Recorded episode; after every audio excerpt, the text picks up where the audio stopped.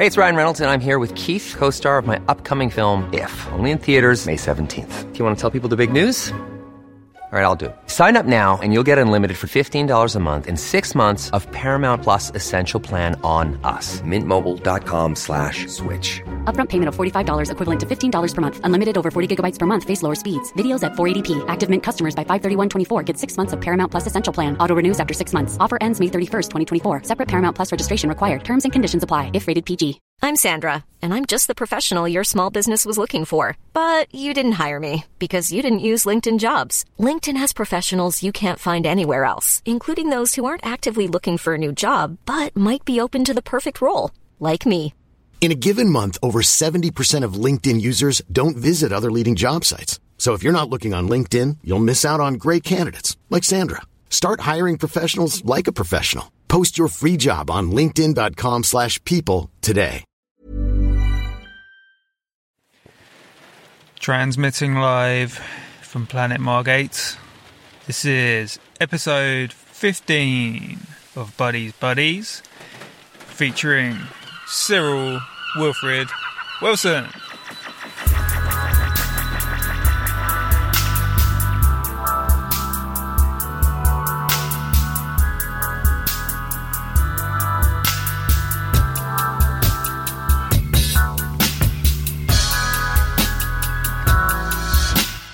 What I'm hoping for in this intro is that perhaps you get a sense of um, ASMR vibes from it uh, with the rainfall on the windscreen and on the roof. Uh, I nearly said ceiling. I'm in a car, there isn't a ceiling in the car. Um, I, I hope this brings you a bit of that. At any rate, it's not a bad little outside studio, I guess you could call a car. Um, I, I can't really do it the, on the beach at the moment. Um, from a kind of wussy point of view, I'm not wearing, wearing the correct footwear for it, and it's absolutely pouring down with rain, and the tide is in. It's a high tide. Um, I, I missed low tide, and even then, the rain was pelting it down. So, no outdoor intro for you, I'm afraid. I'm very sorry. Let's hope next time I do this, we are met with more agreeable weather conditions. Now, weather talk out of the way, let's get on with the podcast. I couldn't resist weather talk. Uh, I feel like the rain's gotten even harder since since I started talking to you. Um, yeah, uh, I hope you're doing good. I hope whatever dark forces are at work in the universe, I hope you're meeting them with a suit of armor and a steely resolve and a. Uh, a smile on your face. Um, not always easy, no, but yeah, let's uh, let's soldier through, shall we not? Um, as Mark Kermode says, it will all be alright in the end. And as Tom Hanks says on the Mark Kermode and Simon Mayo podcast, this too shall pass. There. Profound, in it. Um, this is a really cool week this week this episode of Buddies Buddies. Um, I'm I'm really curious and interested and excited to see the reaction to it and hear the reaction to it. Um, basically, this so this week I'm speaking to a guy called Cyril Wilfred Wilson. Um, people call him Wilfred. I I call him Cyril because that's how I was introduced to him. But yeah, he's he's a guy from um, uh, South Africa. He was born there. He has a really intriguing and inspiring story of his journey to Margate. He moved here in uh, 1987. He moved here. Uh, the, it, 1987. I don't know if um, those of you listening are old, young enough to remember the hurricane of 87, which took place in October. I remember it well. I was, um, I think I was, yeah, I was seven. I remember it. I remember it fairly well. I remember waking up to total catastrophe outside, um, and it was really jarring because I think at that point that was like the worst I'd seen at that age. Like, you know, you when you're seven and you wake up and then like the whole outside world is. It looks like it's just been grabbed by the lapel and shaken up really hard. Um, it was really, it was really strange, really strange situation to wake up to bit Twilight Zoney. And um, yeah, and then uh, I walked to school because I wasn't sort of far away enough to say, "Oh, I can't come in because of the buses or whatever." So I, I walked, and um, the, the few of us who were at school were just kind of like sitting around, dazed and confused, like, "What, what just happened?" Anyway, um, yeah, it, it was just. I think the the reason I'm sort of harping on about this hurricane thing is that, it, yeah, it, this was the year that Cyril mo- uh, made his move to the UK from South Africa. Um, what I'm wary of at this point, uh, and, and I became wary of this actually when I was writing some notes to say in the intro, is like I, I, actually I don't really want to give away much at this point. Um, my tendency with these intros is to essentially synopsize what's what you're about to hear.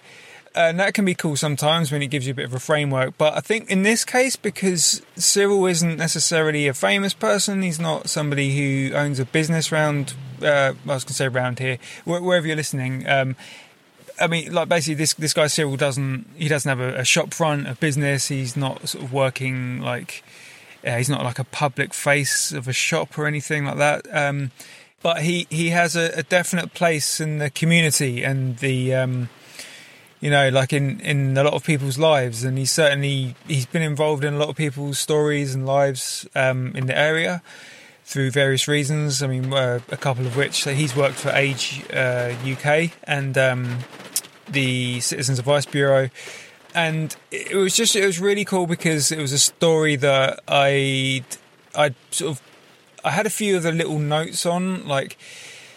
Basically, like Lucy from Margate Mercury put me in touch with him because um, Lucy had an idea of this uh, basically having like a sort of small season, like uh, an episode per issue of Margate Mercury, which is called Margate Voices, which is uh, it would be me talking to people who, as I say, you know, like people who don't have uh, a, a necessarily a business or yeah, that that kind of thing, really, and. Um, uh, Cyril was somebody who Lucy was familiar with, and yeah, so like we had a we had a brief meeting in uh, in Costa Coffee on the High Street, and uh, yeah, like I, I sort of made some notes, and I was like, oh, oh wow, oh wow, crazy, and yeah, there's all these sort of things that he kept peppering into the conversation. He was like, yeah, you know, this happened and this happened. I was like, wait, wait, what, what?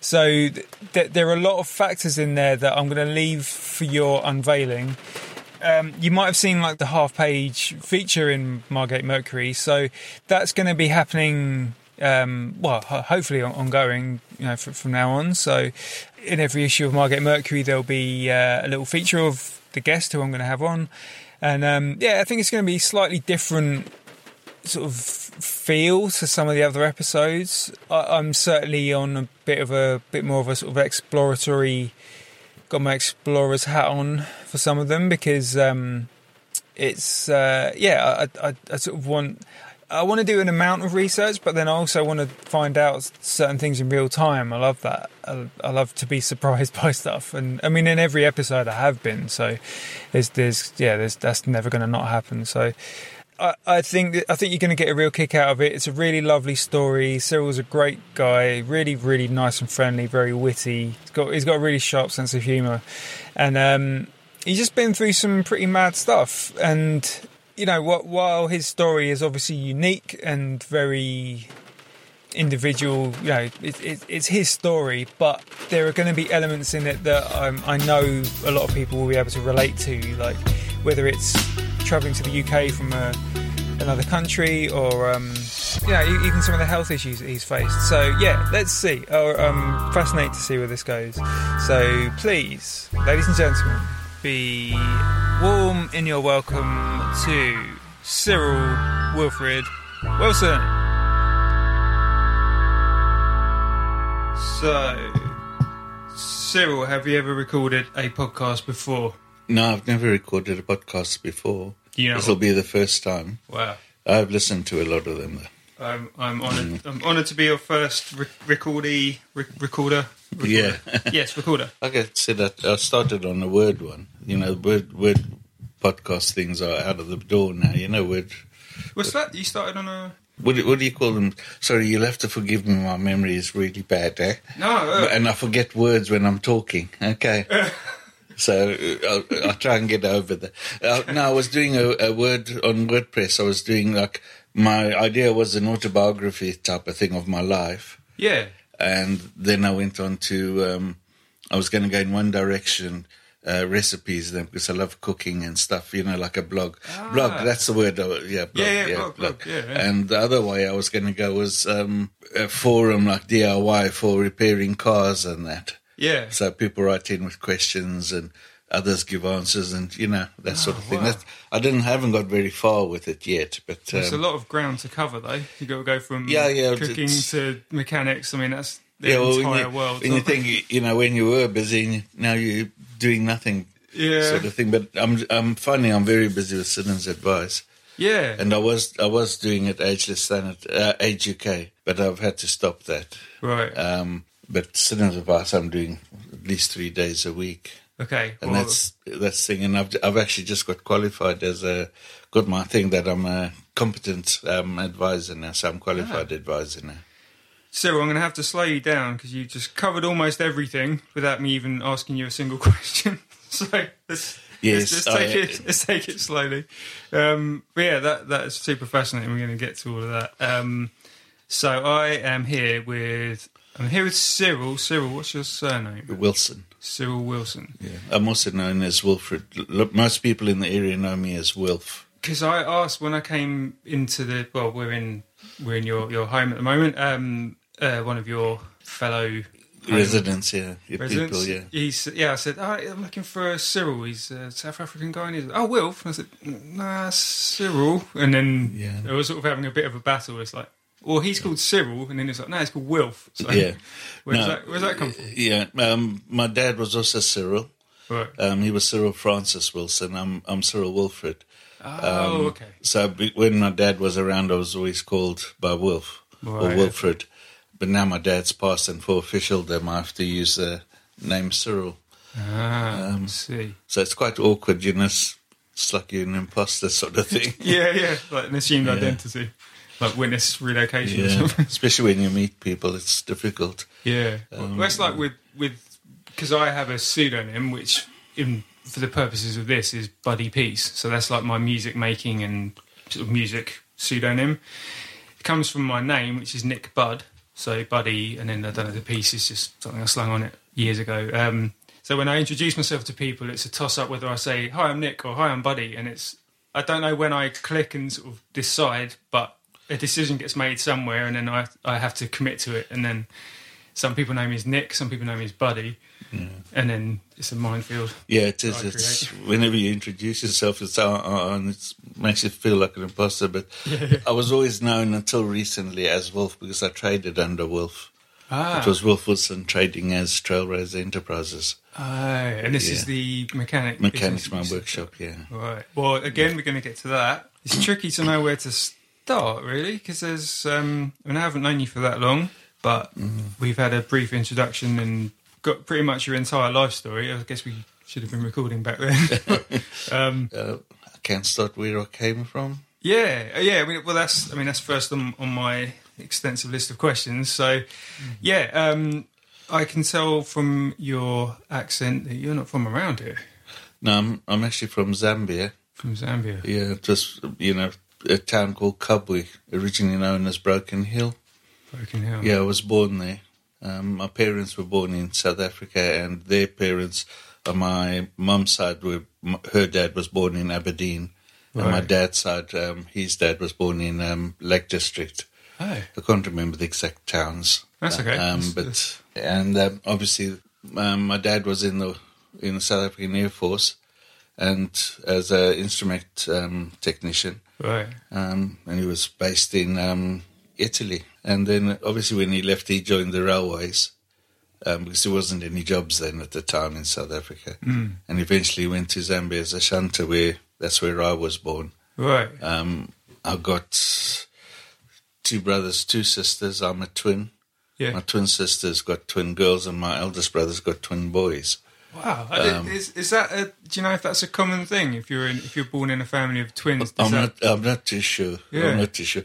But the funny seems like thing, link. yeah, the funny thing is, you know, they say about twins. My um, it, it- when my mum and dad were still in Zambia, they if we sent a birthday or Christmas card, my sister would send the exact same one as I did, Yeah. and we never ever communicated on that. but um, yeah, so anyway, I, I schooled and everything was in in in uh, Kabwe, Right. Um, I mean- how do you spell that? uh, K A B W E. K A. I'm going to write that down because Yeah. that's uh, just so I can sort of see it. Yeah, the the original name of the town was Broken Hill. It was Oh, yeah, yeah. named after the one in Australia because the the way the veins ran of the mine, um, it was a lead mine. Ah. Um, were the same as the town in Australia, so it was named after that. Oh, But when Zambia got independence, they changed the names, okay. and that's when they changed it to Kabwe. Ah, I haven't heard of either of those. That's fascinating. So I was, um, yeah, I was doing a bit of, sort of geography research yesterday. Very, very light research. Well, I call it research. I looked at a map on Google, but because my geography is pretty terrible, and I was trying to because I was trying to define what was South Africa. Because to be honest, I've never really sort of thought about what where the line is from Africa and South Africa. So Yeah. Zambia isn't considered South Africa, is it? Or is it? No, no, no. This is, but yeah, everybody will say, oh, well, it's the same thing if you say you're from Zambia. Um, it was originally known as Northern Rhodesia because you had the Federation of Rhodesia and Nyasaland. Right. Um, right. But no, you got Zimbabwe between um, um, Zambia and uh, South Africa. The last, the last time when I, I drove down from South Africa to Joburg or Johannesburg was um, I left at one in the morning, drove all day, all the following night, and I got to Joburg six o'clock in the morning or quarter past six the next morning. Um, so it's not a, it's not close. No, no, Mm. not at all. It, yeah, it's, it's yeah, it's impossibly huge, isn't it? Yeah. I mean, yeah, I was, just, I was looking around, and it's um, so like your Zambia is just under Republic of Congo, That's right. It, Um, it borders with Congo or Zaire, both of them. yeah, and it's so what have we Mm. and then you it? then you got um, uh, Angola. You got Actually, this is a good test because I've got a little diagram, so I'll test you on it. yeah, So what- Angola, Kenya, Malawi, Yeah, uh, Zimbabwe, Tanzania, yeah. um, Two more points on the on the table. Moz- Mozambique, yes, Mozambique, and I think that's about it. I think I can remember offhand. Namibia and Botswana.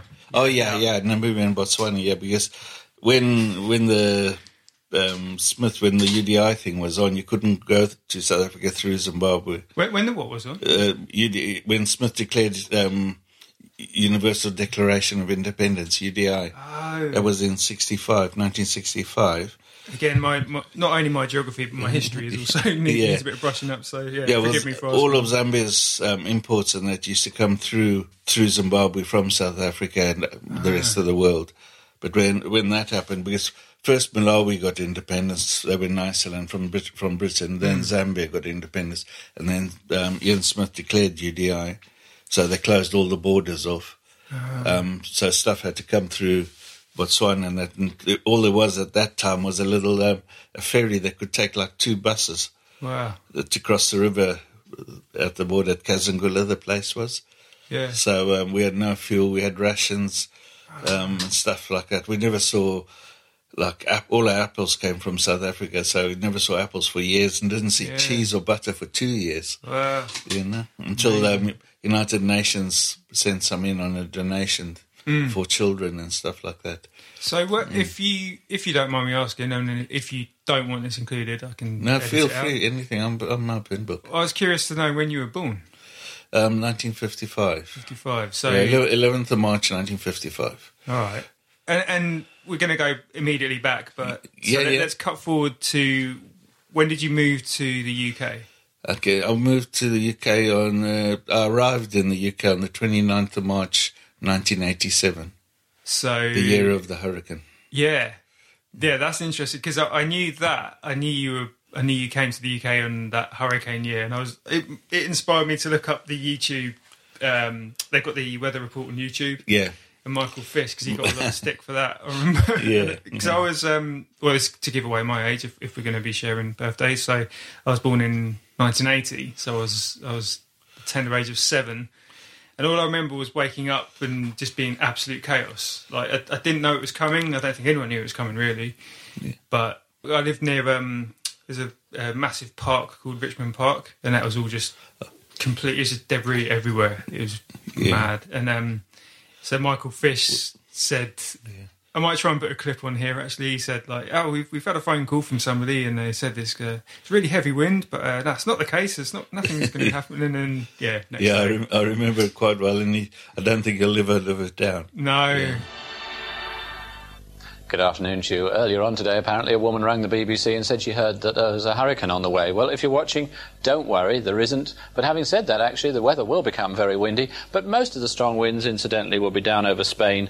Now, there's the picture for tomorrow. Once the rain clears from the east, it's a mixture of sunshine and showers for it all, uh, for us all, and rather cool with it. no, I, no. ca- I actually came to um, Margate because I, a friend of mine from Zambia that I used to work on his cars and we were friendly in Zambia. Yeah. Um, he always said, when you come over, come and um, stay here. Oh, you- stay, stay with him. That's why I came Yeah. down to Margate. Um, Wow. I'd never ever been to the UK before, but always your teachers and your friends in Zambia, mostly expatriates working on the mines from from the UK. So you always Yeah, yeah. wanted to come. Oh, so he was um he he was from the UK. And, Yeah, and he was from the UK and Yeah. he'd lived years in, in Zambia and he, he married a lady in Zambia and um, they they came back to the UK Ah. when his contract ended and that. yeah. Um, and I came. He didn't. I pulled up outside when I pulled up in a taxi outside his place.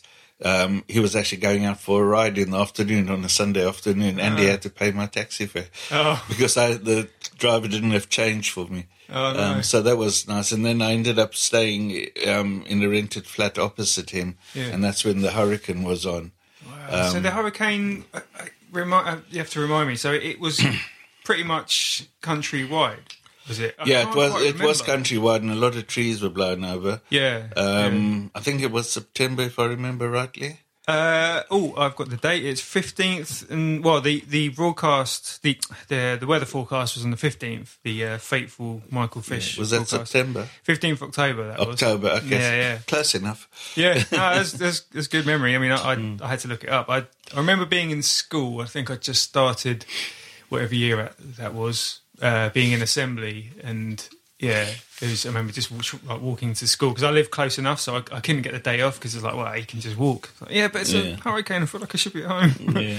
Well, I'd, I'd only been here a few months when that happened. So, yeah, good first um, impression. Isn't it? yeah, I was I was um, lucky when I came here. Like I say, I I um, had never been here before, Hmm. and arrived on Sunday. And he actually took me out for a ride that afternoon. The first time I ever ate cockles, and that we had had some down at Ramsgate, yeah, yeah, yeah. um, which was nice. And then Quite um, that that evening going through the local paper because you can see how things have changed from in '87 to now. Yeah, in the local paper, so I'm a car mechanic, always been not officially trained but experienced since I was very young. Yeah, I've yeah. worked on cars, Yeah. and there were three jobs in the paper that week. yeah. So I just arrived. The first week I went for three job interviews or arranged three job interviews. Yeah. One was at um, a Vauxhall garage in Westgate, another one in um, Dumpton Park garage, and the other one was Drum garage. And Westgate one, I wasn't qualified enough. They wanted a foreman, really, Yeah. um, just as well because that closed up about 10 days later. That's because they didn't have you on the team, isn't it? Most likely, more than likely. Could have shown them. Um, but then uh, I went to Dumpton Park and I looked, they had heating and stuff. And I had to go back for two or three interviews there. Yeah. And also went to Drum Garage. And Drum Garage had uh, an open ramp in the middle where there's no roof. Oh, just you're just working outside, yeah. basically. And the, the, also the, they had a big dog there. And in Zambia. two strikes against it. Yeah, yeah. The Zambia, the dogs are taught to bite. They're more guard, watchdogs Oh. or guard dogs. Yeah, you don't want to be around that. I was a bit wary of that. Yeah, yeah. Um, but I took the uh, the uh, Dumpton Park one because I had um, it had heating, and I thought uh, it's cold in the UK. I'll go for the heating. Mm-hmm. Yeah. I was lucky when I came. It was a really hot summer as Yeah. well in, in March. I arrived 29th. oh yeah, yeah. it oh, was- you arrived in March, not, yeah. not October. That's it. Yeah, so so it was it was really hot then. yeah, yeah. Um, so I was lucky for that. Um, and I started a thing when I went for the second interview with Dumpton Park. When I came out, my friend's wife had to call the ambulance to get me to hospital when I got back to their place because I had a bad bout of malaria. Oh, And- from from Zambia. from Zambia, yeah, yeah. Because there you treat it more like it's flu or anything. You just go Just to like the chemist and get some tablets. Yeah, yeah, yeah, until- yeah. Unless you get a bad dose. Right. Um, so yeah, so I was here a couple of weeks and I was in hospital with malaria, and I, Oh. I actually came out the day before Easter because I had the first Easter year as well. Wow. So we had some Easter eggs, which you don't these days. You don't get that much in Zambia when I left. No, I Yeah. imagine. Yeah, Mm. It's, yeah. I mean, I think yeah. I mean, in the UK, it's just always been a thing far Yeah. back as I can remember. Um, I feel like things like that, like Halloween, wasn't such a big deal when I was a kid, um, but now it seems like a massive uh, affair. And Yeah, it's it all like yeah. costumes and all this kind of stuff, and even It's, a, like it's a reason to go out, isn't it? Yeah, Mm-hmm. yeah. And I mean, I I'm all for going out within reason, but when it comes to dressing up and putting on stuff, I don't know. Yeah. It's not really my bag, to be honest. But So anyway, going, going back to the hurricane, Mm. because I had to go to work in the morning, and I, I actually slept right through the hurricane. Didn't know I it was I going on. too. Yeah, yeah. So when I, I had a little mini car at the moment, and I was working at Dumpton, I always used to go in early um, because I'd catch a bit of overtime or something like that. Because it wasn't easy at the beginning. So I, when I came out the flat to get in the car, and I saw all the TV aerials were all leaning over, and I thought, ah. I've heard that it gets windy in the UK. It must have been very windy last night. Shows how naive I was, you know. because you're very sort of isolated and um, censored in, in Zambia. Yeah, Um, They right. practice what they call humanism, which is um, a sort of communism type of thing. Oh, okay. Um, so is that when you say humanism? Is that like a um? It, w- everybody is equal. Nobody's better than anybody else. Everybody's your your wealth is shared. Um, that's why I say a lot like communism. It's not actually. It's more to yourself sort of thing.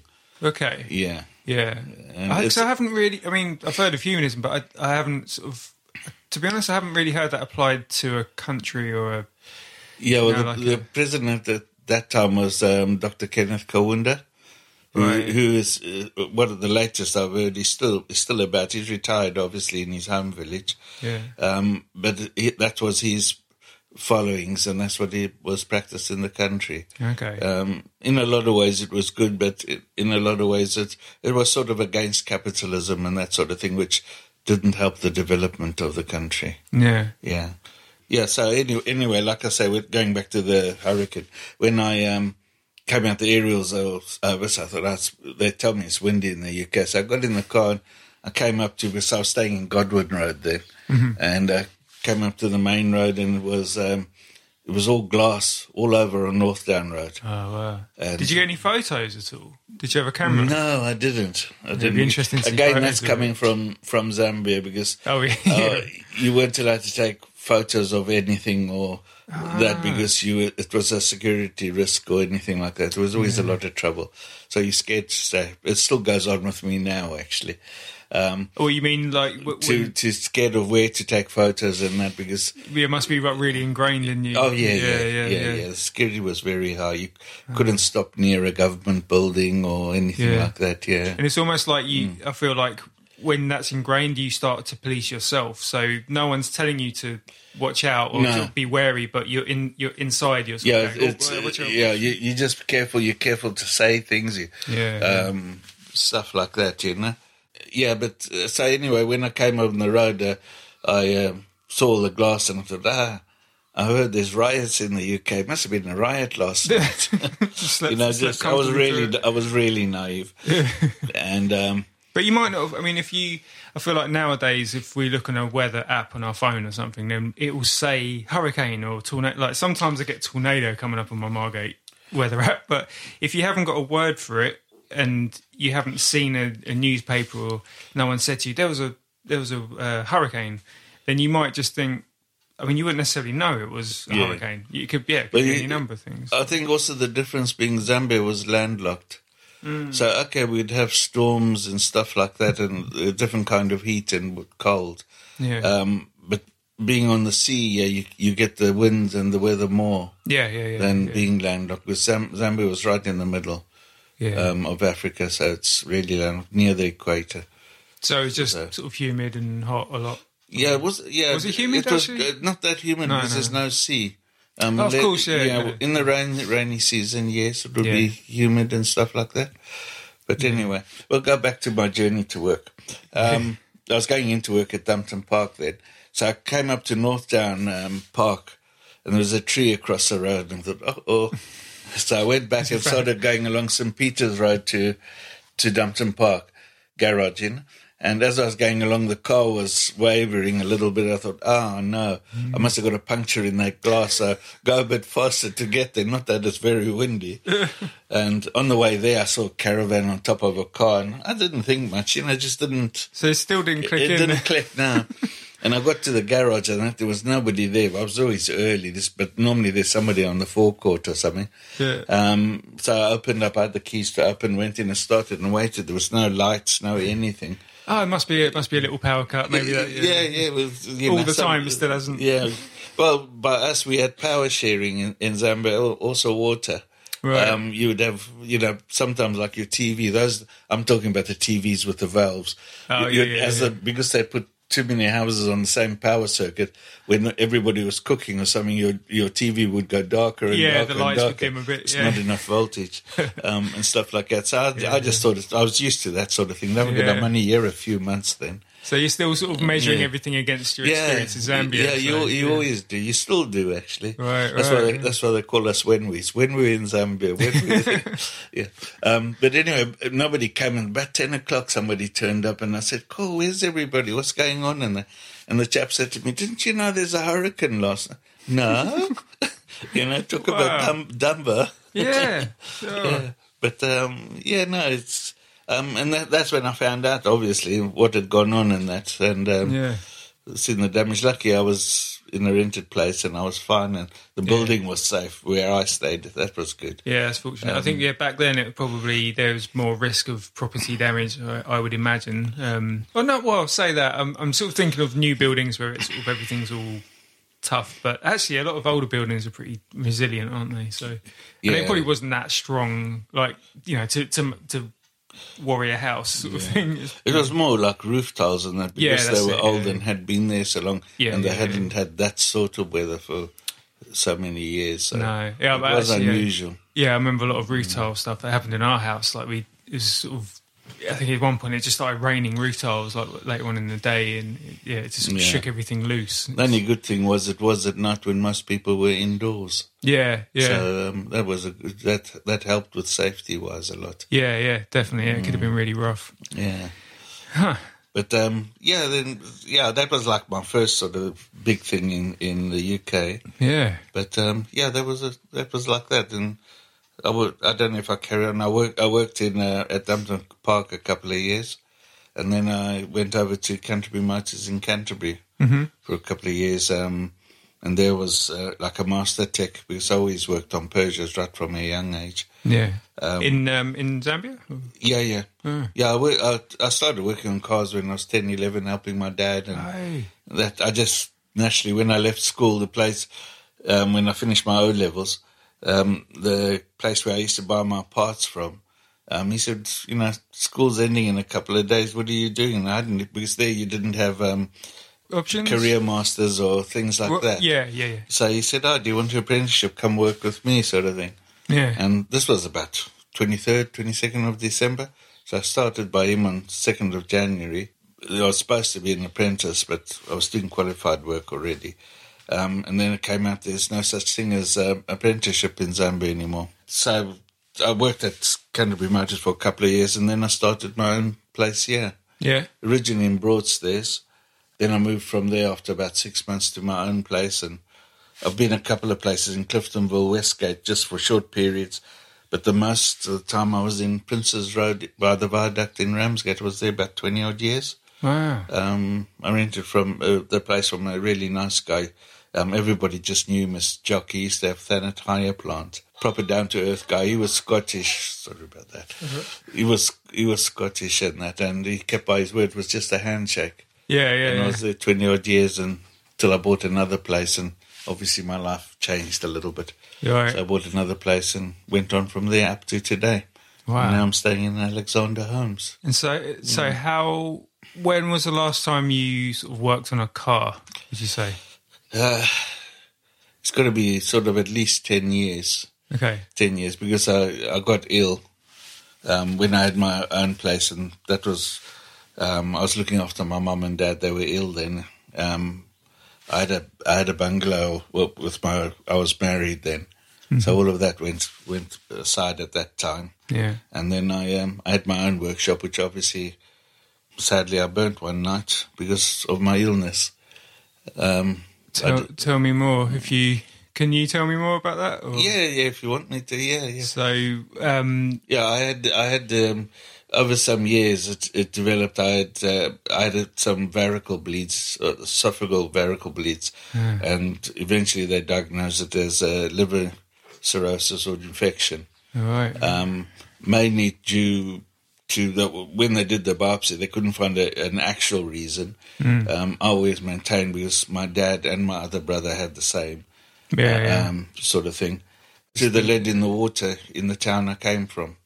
Ah. And even now, there is films, and United Nations are checking with children in the area. Still, even though the mine is closed down a long time now, have um, they've still got a very high percentage of lead of lead in their blood so that and the lead comes from from the From mine. the mining. and obviously in, in Kabwe they get the water from boreholes, so it sinks into the water table. oh wow. Yeah, but the mine's been closed for years now, but there's still a big slag heap there. Right. Yeah, so. Uh, Oh, that's so Yeah. that's so rough. So, but yeah. um, you know, just, the the biopsy came up with nothing, so it's an unknown cause. Mm. Didn't show up anything.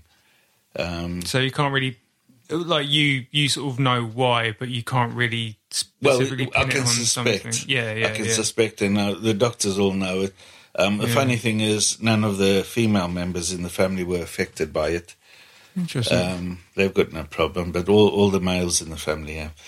I wonder why that happens. No, they, they're yeah. looking at. I mentioned because obviously, I um, I had my transplant at King's Hospital in London. You had a liver, a King's full liver Hospital. transplant. Yeah, Yeah. yeah. So it ended up with me having a liver transplant. Right. Um, when when was this? That was um, uh, 2016.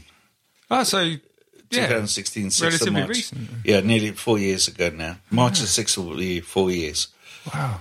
And I was in hospital while I had the transplant, while I had my birthday, because the nurse Yeah, came in one night. She said, I'm the first one to say happy birthday to you. And that was half one in the morning. Uh, So we were doing bloods and stuff like that. well, it's nice to have somebody recognise that in your sort of you know you you're in a pretty rough situation. You, then- I was there at that stage because I'd rejected the transplant. Ah, Um, but I didn't have to have another transplant. They managed to sort it out. yeah. Um, so I was lucky then, lucky to to Kings and mainly most of all is uh, my donor and their family, you know, for agreeing to it. So do you? I mean, forgive me because I don't know. I really don't know much about transplants, to be honest. So, what's the process like? Do you do you actually meet the person? No, no, you you you don't meet the person. Um, all all I know is um, I found out afterwards was an age match because I had the transplant when I was sixty one and the the donor was sixty one.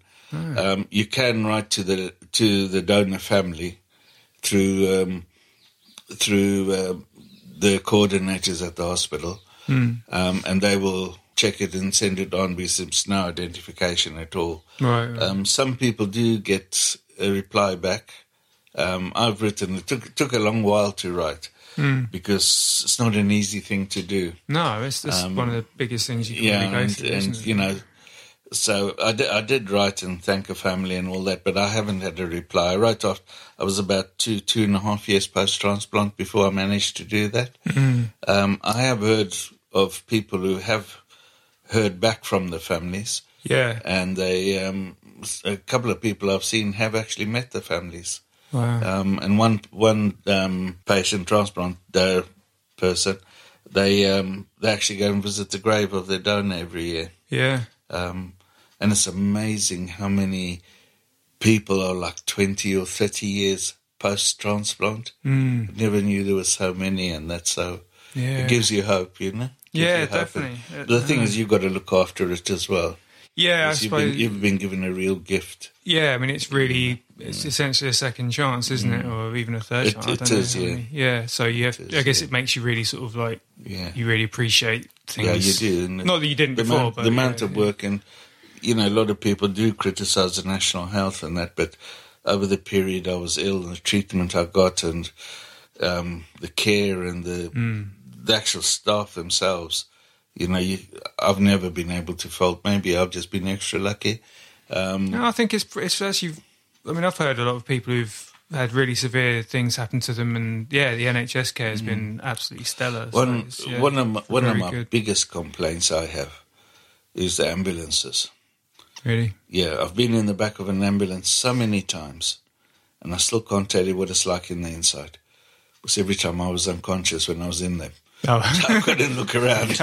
fair enough. I thought And you I like to see how, I like uh, to see how things are made and how the you know that's just the my mechanical side of my brain coming out somewhere. So it's not entirely their fault, I suppose. No, no, it's if not anything, their it's fault. your no, fault. no, no. They they were always very good in the treatment, was Yeah, good, yeah, and yeah, the doctors and No, no, I get it. the laughs, and they are they are such caring people. Yeah, yeah. And even though I still go, have to keep going up to Kings for different checkups and things like that, and it's nice to see the people who treated you at that time. Oh yeah, yeah. Well, they must get a kick that. out of seeing you, you know, up, up and healthy, and yeah, Yeah. yeah. That's Com- great. compared to where you were, yeah. yeah, yeah. At that time, when before the transplant, I couldn't even talk Wow. um, because it uh, had it affected my brain the the liver disease. How long did you um, have the, the the disease for then? Like in the run up to the transplant, like, how long was that period? Well, from the time when I had the first varicose bleed, because that was my first time I had anything, because I never used to go to doctors for regular checkups. You know, I'm a normal male sort of thing. Um, and it must have been up to about eight years or so. Mm. Yeah, and a lot of things happened in those times. And there's a lot of gaps that I just can't remember, and that's Yeah, yeah. that's the hard part. Yeah. But you've got to put that behind you now. Yeah, yeah. I'm definitely. doing different things now, so Yeah, you can't really look back with regret. I suppose Yeah, it's just sort yeah. of you know on, onward and upward, really, mm. isn't it?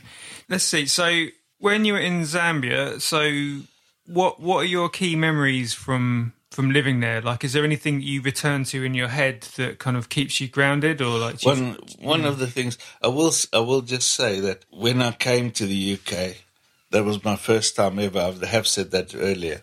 But when I came, it was my first time ever, and when I arrived here, I felt at home. yeah, I felt really at home.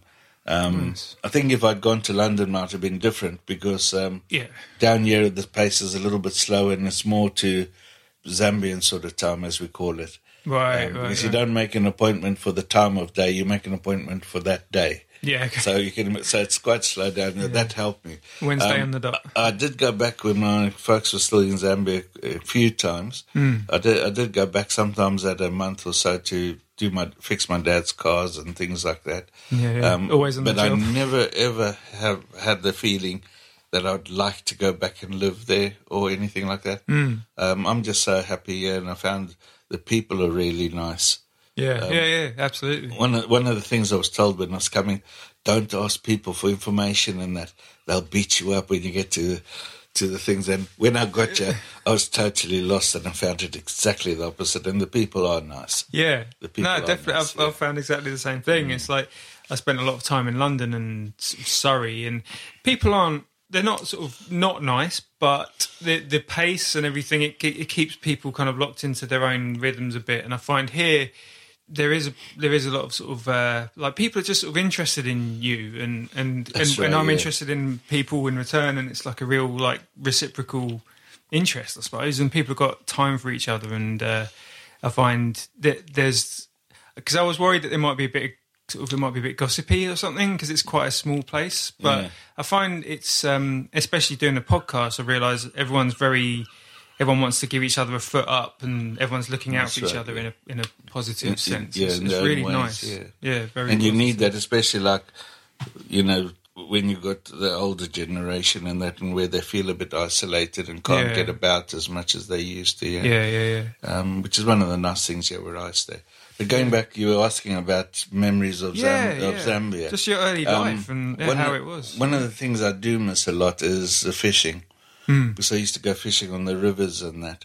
Um, not very often because I was always working.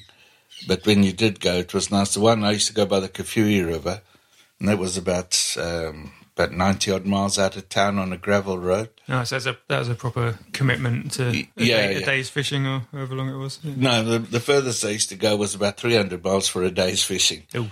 So that was up near Solwezi. That was by my brother-in-law. and We'd catch a lot of bream then. Um, but by the Kafue River, what was nice is because you got the hippos and everything in the water. Yeah. And there's no nobody really around you. There are people who live on the banks of the river and that. But where I used to fish, it was there's no real road or anything. You just go with the Land Rover and that Yeah, yeah. and um, you tend to you tend if there wasn't a, a lady in your, in your group that went out fishing because you never went by yourself you always had a few people Hmm. um, you just slept out in the open and at night time you know you got there it gets really dark there's no town light Yeah, you know? yeah, yeah. um, and so you got the stars above you and you can hear the buck and the owls and Oh, nightjars and that in the bush at night Yeah. and then you got the hippos in the river, you know, making a noise and that all, all thing. And I've- obviously there's crocs and that. I've never heard a hippo noise, especially at Oh, night. it's lovely, lovely. Oh, oh, oh, oh, oh. all night long, and the, when the teeth clash and that. yeah, Um, but no, no, it's really nice. We had one incident. Um, there were a couple of guys when um, that had just come out from the UK to work on the mines. They'd been been there about a month, I think, and we went we went out fishing on the Kafue and that. And obviously, you just lay a canvas thing down, put your sleeping bag, and you sleep around a fire and that. And um, during the night, one of the blokes jumped up shouting, and then what had happened? Uh, hyena had come into the camp and grabbed a packet of milk and that and gone out. you know, but um, generally you don't have that sort of problem. Right. You It's know, rare it's only sometimes you get that. And Yeah. even that, they weren't after us, they were just after food. yeah, yeah. But it's, what's nice is because you go and have a sh- uh, wash in the river in the mornings, and then you um, you sit on the banks. It's always breakfast. You always eat well out there, Mm. um, and then you go sit on the banks for a bit fishing and that. Um, there was a lot of bream, um, a lot of um, uh, sil- what we call silver barbel. Right. Um, and and barbel, which are nice fighting fish. You know, it's, I think in the UK it's very similar to catfish oh yeah, yeah. okay, yeah, um, and they get quite big as well. yeah, And obviously, you always fish around where the hippos are because yeah. Of course, that's yeah. where the fish are. It's like cats in houses. They always go to the the hot, the sort of warm Yeah. Uh, that's, yeah, yeah, yeah. that's right. And then, um, sort of similar. yeah. not that similar, but yeah, yeah, you so know. and then you fish, and then after you know you fish for a while, and then you, if you caught anything, obviously that's what you ate or you cooked it straight away, and there's nothing Hmm. better than what you call real fresh fish. yeah, yeah, I've had it once or twice, but yeah, you can't, you can't Mm. yeah. beat it. Then you just sit and watch the hippos or things like that, and it's just so nice and peaceful. The birds in the background, and But like, you, that's the sort of thing I miss. That's yeah. So you you sort of miss that kind of integration with like raw nature. Yeah, sort of- yeah, yeah, yeah, But like, it, I mean, have you experienced that in Margate? Because obviously we're we're, we're minutes away from the sea. I mean, have you have you taken Yeah, you time go, to you get go, out from and, the you sea? go and walk around and sit around, especially when I when I was staying in in Estelle Avenue in um, in uh, Ramsgate, Nethercourt. Sometimes at night, because uh, most nights I was normally working till really late, but sometimes I go like two, three in the morning. I'd go for a walk from Nethercourt all the way down towards the Ramsgate Harbour, through then, if the tide was out, all the way around to Broadstairs along the the promenade, and one Yeah. place there's a bit of just beach sand Yeah, yeah. and then back from the up Broadstairs High Street past the telephone exchange Yeah. and back to Nethercourt. Um, and that two, three in the morning is lovely. All you hear is a few birds. and Yeah, I've been to- silence, yeah. silence. You know. No, I've been meaning to do that here. I really Mm. want to do sort of all nighter and just sort of go go to the beach and just sort of just like see the sun appearing and all that kind of stuff. And it's like, I mean, I've, I've got time to do it. It's just I always get to about twelve midnight and I'm like, oh, actually, I'm really tired. I think I just but, And then, then it's too hot to get up in the morning. yeah, yeah, 'cause it ruins you for the next day. Like I mean, when I was a kid, I could do it all the time, but like now it's like if I miss a night's sleep, then I'm ruined for the week. So it's, Yeah. It's But yeah, hard. yeah, where I'm staying at the moment, it's lovely because in the evening and in, and again in, in the morning when the sun's coming up, there's one bird, yeah, blackbird, I think it is, or something. Mm. Um, I'm not too good on bird names, but um, it's, I'll- I'll need it-. It's, cry, it's chirping and whatever for hours every night, every morning, and just you can hear the one particular one, you know, Mm. Yeah, so yeah. it's just nice. It's like in um, uh, because I, I spent a couple of years in Laos, and to, to, uh, I, I keep saying it on the podcast. Sorry, I risk of repeating myself. N- not to you, Cyril, but to the listeners. I'm probably tired of this, but um, you have to go through Bangkok to get to Laos. And there's a specific bird in Bangkok. Um, I hope I've got a recording of it because if I have, I want to put it in.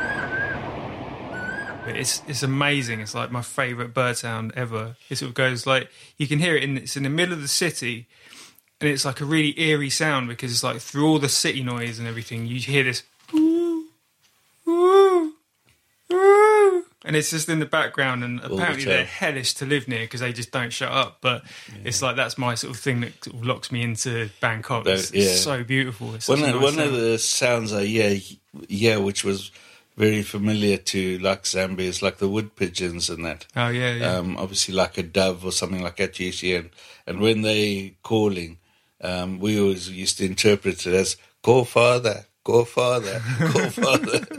used to be a joke amongst us, but uh, yeah, but no, no, we like wildlife and stuff like that. The seagulls, obviously, they're a different thing, but they're so interesting in themselves.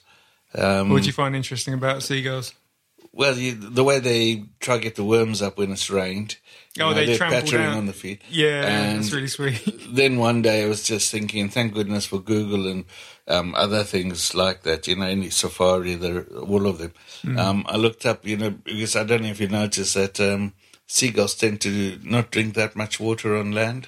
I've seen them try and take a like they sort of put their mouth in a or their beak. They put their beak in a puddle and then tip their head up and then kind of it looks like they, they're drinking. Yeah, they struggle a bit with that. Yeah. and I found out the main thing is they drink mostly seawater because they, Yeah. they've got a desalination gland. Wow. And when you see a seagull shaking its head, that's actually when it's chucking out. The, it's got a gland by the nose and chucks the salt out. Yeah, Whoa. And uh, most, no a lot, of, a lot of seabird. I've seen it on nature programs since, but I never knew that before that. I, I, I this is the first I've heard of it. Wow. Yeah, so There must something be for you to look up. Yeah, no, it's it's fascinating because it, I mean, it, it makes me think that you know, in the same way that we we built airplanes and they're sort of roughly based on birds flying. I feel like eventually, when we in need of water, maybe that's something we could look into. Like, sort of how how does it work with the desalination sort of process? Maybe and like we could sort of start using seawater in a different way or something Yeah, like that. I don't know. They are trying it, but it's still too expensive. Yeah, yeah. Yeah. No, I imagine it's a Yeah. lengthy process. But Okay. yeah, no, that's the sort of thing that I miss most in Zambia. Obviously, um, traffic is different. I, I, I don't drive now because um, obviously I lost my license when I was ill. right. But like in, in Zambia, like if, like I did mention earlier, I used to go fishing and stuff like that. Well, when you leave the town, my my trading name in Zambia was Chugalong Auto Services because everything I'd, I set to 45 mile per hour, so you knew it's going to take you that long and add a throttle stop in the Land Rover. Mm. And you could leave that on and drive between towns. You wouldn't see many vehicles like you do here. Right. Um, and you didn't always find fuel and stuff, so you always had to carry fuel with you, that sort of thing. So you had to sort of. Did you have to plan out your days? I guess in, Mm. Well, a, you in just a different you- way. or- Yeah, you just did it automatically. Yeah, Um, yeah. You always had some food with you. There's no stops like yeah, where you got services and stuff like that. Yeah. Um, obviously, I'm talking 87. It's a long time since I left. I don't know what it's changed like now. Yeah, that's what I was going to ask. Actually, like, have you been back since you came to Margate? Um, I did. Go, I did go a few times back when my mum and dad were still there. Yeah. Um, but no, I haven't been back for many years now. I've got no really feeling to go back, to be No, honest. no, no. Um, thank goodness for some of the play- things you can watch it on the telly and stuff like that. You can see some of your old places and what they Yeah. look like and what they are now. Yeah, yeah, Um, yeah. But I, ne- I never have a feeling. uh, UK is home for me now. yeah, that's really And lovely. especially It's- this area. I've been around quite a bit when I had uh, I had a towing car and a tourer. Um, I used to go up a lot. My favourite place was um, Norfolk Broads, actually, Yeah, which is quite flat and plain and that. And I also liked Wales. I went a couple of times. Yeah, I wanna did. get out to I Wales, didn't yeah. ever get on very well with Cornwall. I did go a couple of times. No? But um, I was always glad to come away from the the place is nice and all that. yeah. The pasties are far too expensive. Um, but uh, Yeah, but it's like a tourist that, attraction thing, isn't it? It's like, of course. I think, I think I can. Uh, I cook nice enough once, and I'll keep to my own ones. Yeah, yeah, when yeah, I when fair I do make, yeah. But uh, So, um, what I didn't ask, and I mean, you might have hinted at it, but why why did you move from Zambia? What was the main reason for that? well, uh, there's a few reasons really. One, uh, you know, you can say like always my friends were expatriates and stuff like that. So you always, you know, they talked about it, and you always wanted to see. Um, I wasn't married at that time, even though my wife was Zambian. Um, and it, it wasn't, to my idea, it wasn't any point her coming to the UK because I was coming if she didn't like it, you know? Yeah, yeah, yeah. Um, that's why we got married, yeah. Um, one of my biggest reasons was um, because I had a British passport through my grandparents, uh, British citizenship.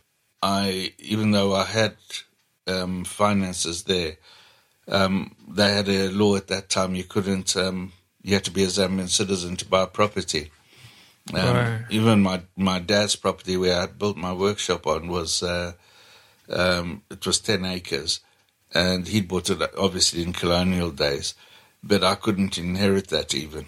ah, Um, so you know, my biggest thing was I was still staying with my parents. I had my workshop, and then you know, you're about thirty or so, so it's time time you need to be on your own. And it's funny because Mm. wh- when because I know when you came here, and for some reason I, I I keep assuming that when you moved here, you were my age when when it was in in '87. so I keep forgetting that you were actually like a full grown adult when you moved here. Yeah, yeah. Well, I'd 30s. had, I'd had my own business in in Zambia for Yeah, many yeah, many years, so you know, I was quite established in that. yeah, But, yeah. um, the other thing in Zambia, you never felt you needed to go on holiday. So, um, because I, I had my own business and the country didn't have foreign exchange at that time, was it easy to get it and that? Um, so yeah, so that that was like one of the the biggest things. Yeah. At that time, you know, um, for foreign exchange and stuff wasn't really um, allowed or talked about in Zambia. Um, things have changed since then. Obviously, it's thirty odd years now. Yeah, yeah. Um, yeah. But yeah, no, it's a it's, it's a big thing. That, but the you know the bigger one of the biggest reason was I couldn't have my own house. yeah, You know, I wanted to buy my own house, um, and obviously, majority of my finances stayed back in Zambia when I came here because they didn't have foreign exchange. And so what what happened Uh, to that? My mum and dad were still staying there at that time, so it wasn't a problem. But um, the money devalued significantly Hmm. since I, uh, you know, rec- after that. So um, it became like monopoly money. So it doesn't matter. And you and you came to the UK with how much? How, how did you? how When did when you I, when I came here, yeah, um, I actually had twelve hundred pound on me. yeah, Um, and like I say, my the friend, a really good friend, and that's what you call proper friends. He wouldn't take any rent or anything from me. yeah, yeah. um, always did fix his cars and said I always would. He, he sadly he has passed now. Um, he wasn't very old. He was only 50, 55, I think. Um, but his son has grown up. Was when I came here, his son was only six years old, uh, six months old, Oh, yeah, and um, his son is now uh, thirty odd, yeah, yeah. and he works for one of the paint making companies in the in the area for auto paint and stuff. Do you, are you are you in contact with him, or are you just Oh yeah, keep, yeah, keep yeah, an eye on? yeah. No, they, him and his mum still stay in in um, Godwin Road. Hmm. Um, yeah, no, no, we in in a lot of contact. Yeah, That's great. It's really Um, nice to have so- a, an established long-term Yeah, friend yeah. from those days. know, especially like I say, it was six months, and I do have a wedding photo somewhere. His mum, his mum's holding him at that age. um, but yeah, no, he's. Uh, it's nice, and that you know that was one of my biggest things. And then when I came, I rented a flat opposite my, that friend of mine, um, and again through somebody I knew from Zambia, sort of thing. Yeah, So I rented that while he was waiting planning permission. Eventually, I managed to get a mortgage on a flat in um, Athelstan Road yeah, um, which I had, and obviously different issues and moving, progressing from there. Uh, uh, me and the wife, we we got a bought a bungalow in um, Nethercourt. So yeah, where's where's Nethercourt? Is that a, It's you know um. Canterbury Road as you're going out of Ramsgate, okay? opposite the Broadock um, filling station. Yeah, Is it okay. Broadock something like that? I think I think I know. Yeah, there's a, one one filling station there on this by itself. I did warn you I was terrible with geography, and it, it appears even local geography. yeah, Yeah. Okay. Yeah, but in the UK, Margate and Ramsgate are very far apart, even Yeah. though they aren't actually. I know. It's, Yeah. a, it's a full full bus journey. That is. And I can't I can't give you directions by pubs because I don't go in pubs. Generally. Oh, yeah, of generally. course, of course Oh, that's why I say like my um, liver disease wasn't through alcohol. No. Um, so yes, I know if you want, I can give you directions by garages. oh yeah, of course. Yeah, your your life Not- is not uh, pubs, yeah. okay, In the UK, most of the directions are given by pubs. yeah. I could do it by probably by record shops and coffee shops. That's, that's Yeah, my well, that's, bag. So. that's what you're interested in, isn't Yeah, it? Yeah. yeah, not so many record shops these days though. There's a lot much. of the old ones coming up in the centre of Margate. Oh yeah, so Yeah. that yeah, there are. It's there's just- certainly transmission and elsewhere, and um, Yeah, there's a, sure there, there's there are a lot of good shops coming up in, in Yeah. the centre. There's a bakery there now as well. yeah, modern Really, provider. really nice um, bread. Yeah. Yeah. Okay, so it looks like we're about halfway through the podcast at this point. So I'm going to just put a little pause in the middle here, as occasionally we have to put some adverts in there, and um, I want to just sort of leave a nice little space for that to happen. So here is that, and we will return to the podcast directly after. See you soon.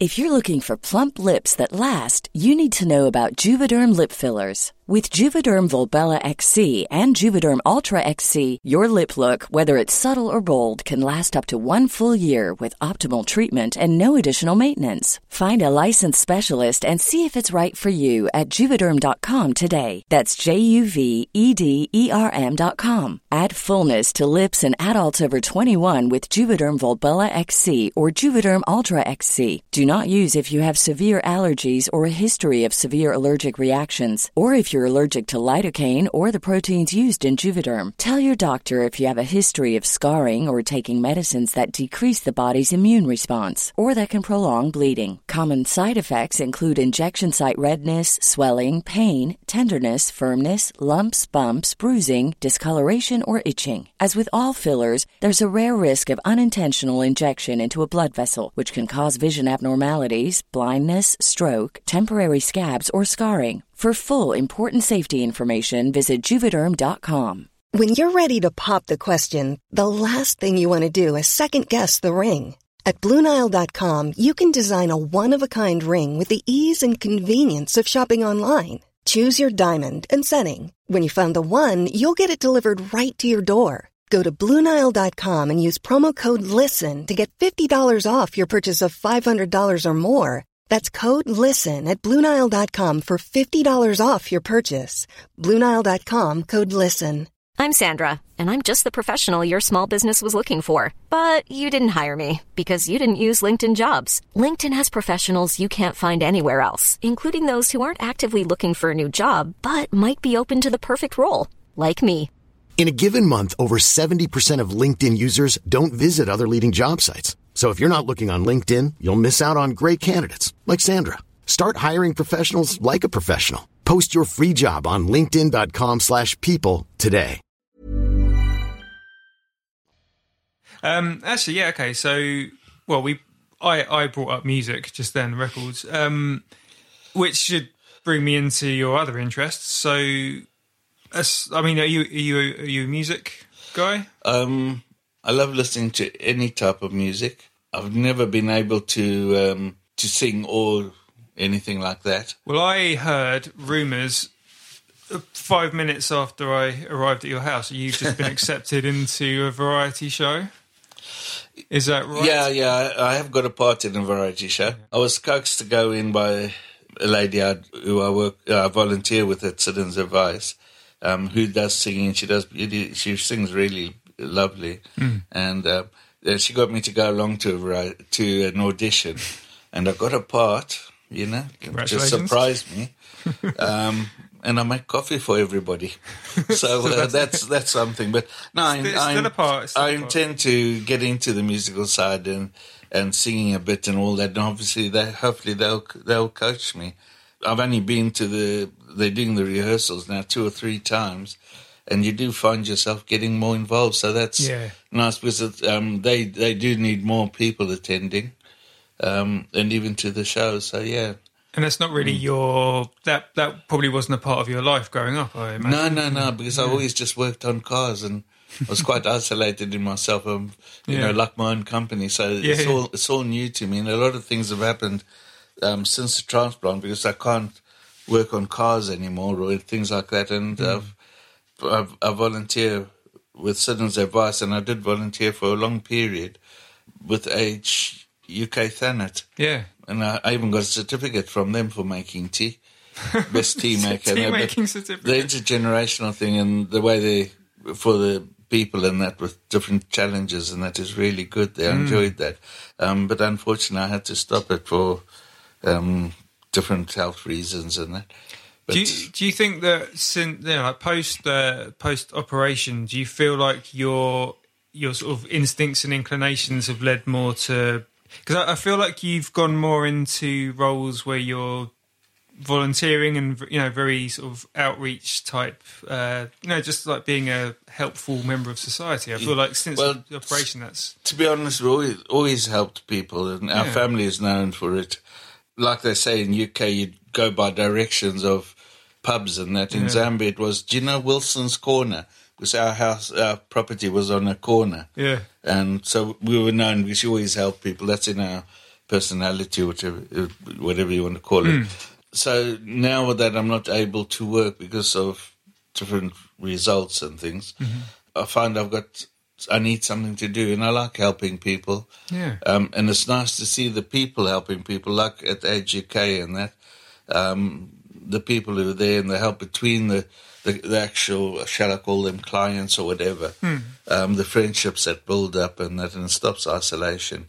Yeah. Do you, do you feel like it's good for? Uh, I would imagine it's good for sort of general mental well-being. You know, like just being around people and having that sense of It helps. It helps a lot because obviously post transplant, you do have a lot of uh, mental issues, and that it's not an easy thing to accept. No, no. Um, I and can't even like me to go from always dealing with vehicles and cars and stuff like that, and now I can't. And like going into citizens advice, I'm in an office, sitting in an office, and for long periods sometimes. It's a total change. Yeah. But it's nice because you, you're mixing with nice people. Like I said, British people, uh, you know, from what I was told initially, are totally um, the opposite. The majority of them, obviously, you'll get one or two, but you always, Yeah. you know, laugh here and a laugh there. It's always sorts everything out. Yeah, yeah, Um, definitely. and that, yeah, and it's a bit nice to be able to help people. Yeah. You know, when they come in, let's say like a citizen's advice, um, they come in and, you know, they're in a state, and when they go out, they, they can even crack a joke. And Yeah. that's an achievement, and it's nice to see. Yeah, I was thinking of it this morning because, uh, yeah, I'm, I'm essentially I'm, I'm addicted to getting my flat whites and my coffees like most days. So I was thinking of like the person who serves you in a coffee shop. Generally, they're going to be because they're, about to give you something that you really want, and all they're just going to be met with thank yous and sort of, oh, that was great, oh, thanks a lot.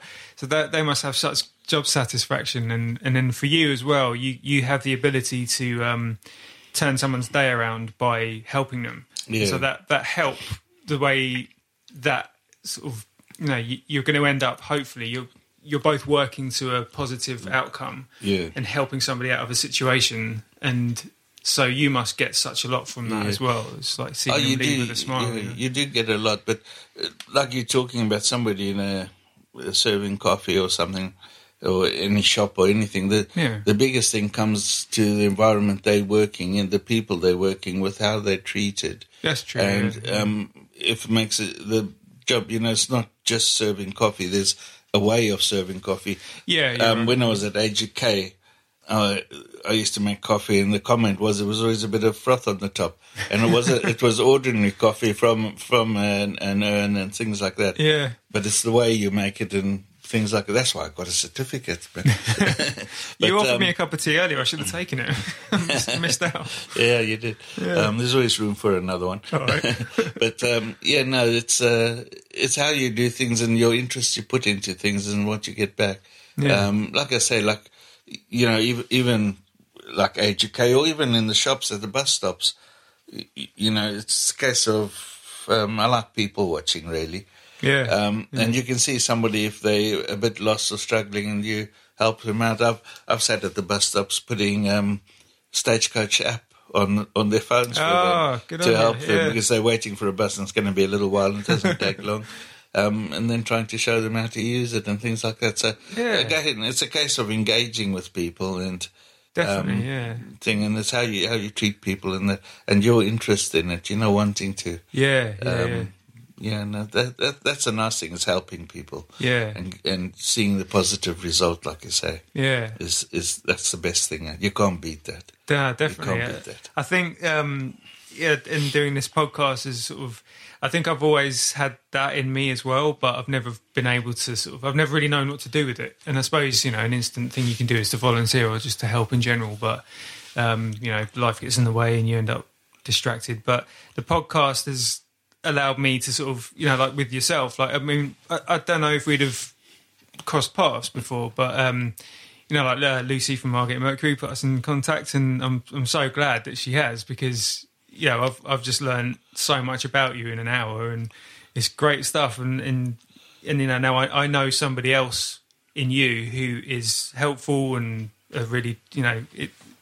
A really positive part of the community, and it's it's sort of that's almost like strengthened my Yeah, positive that's, outlook in it. Yeah. That's nice to take from you. Thank you. Yeah. Ah, it's great. But, Um, um, but we're all here for a reason, sort of thing. We do it, and we do it to your best. So yeah, it's nice, and yeah, it helps you to get on in yourself, especially coming from major trauma things and things like that. yeah, yeah, for sure. And yeah. everybody's got their own issue somewhere. Yeah, yeah, yeah. No, But the biggest thing is is having the community around you to help you as well.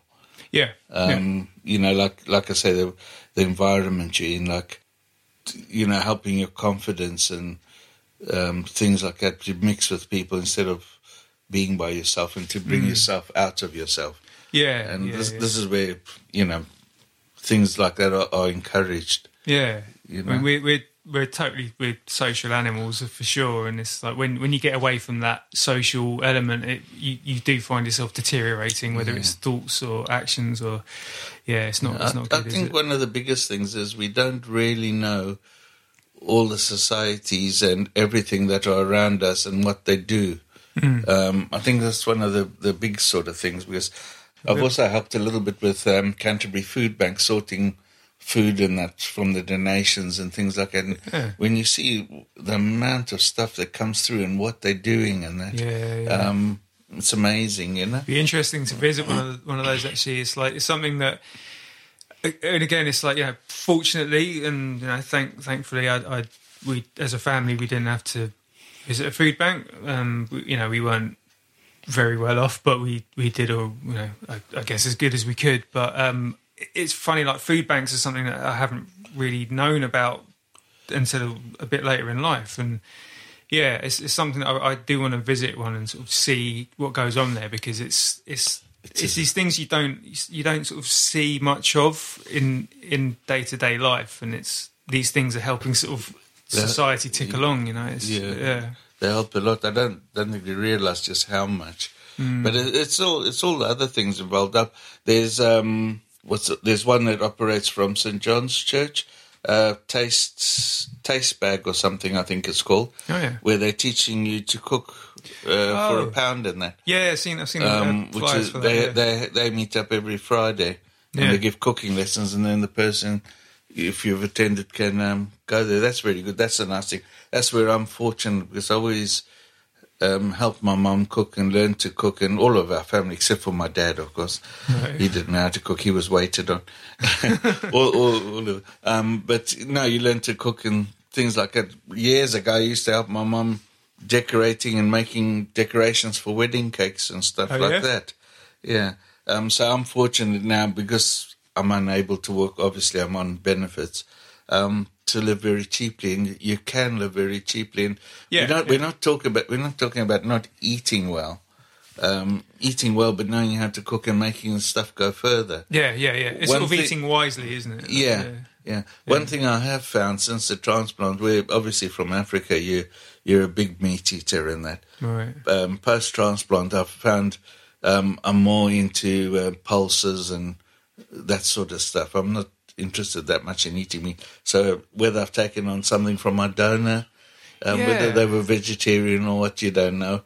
Um, Yeah, was- there's I no was proof of it, but you definitely do take on habits from your. No, I was, I was going to ask if you if you feel like you've sort of in, inherited anything from that because re- recently, um, so there's a podcast. There's this guy called Joe Rogan who is uh, he's an, an American guy who does this podcast. He's a comedian as well, and he he does these really long podcasts where often go on for about three hours.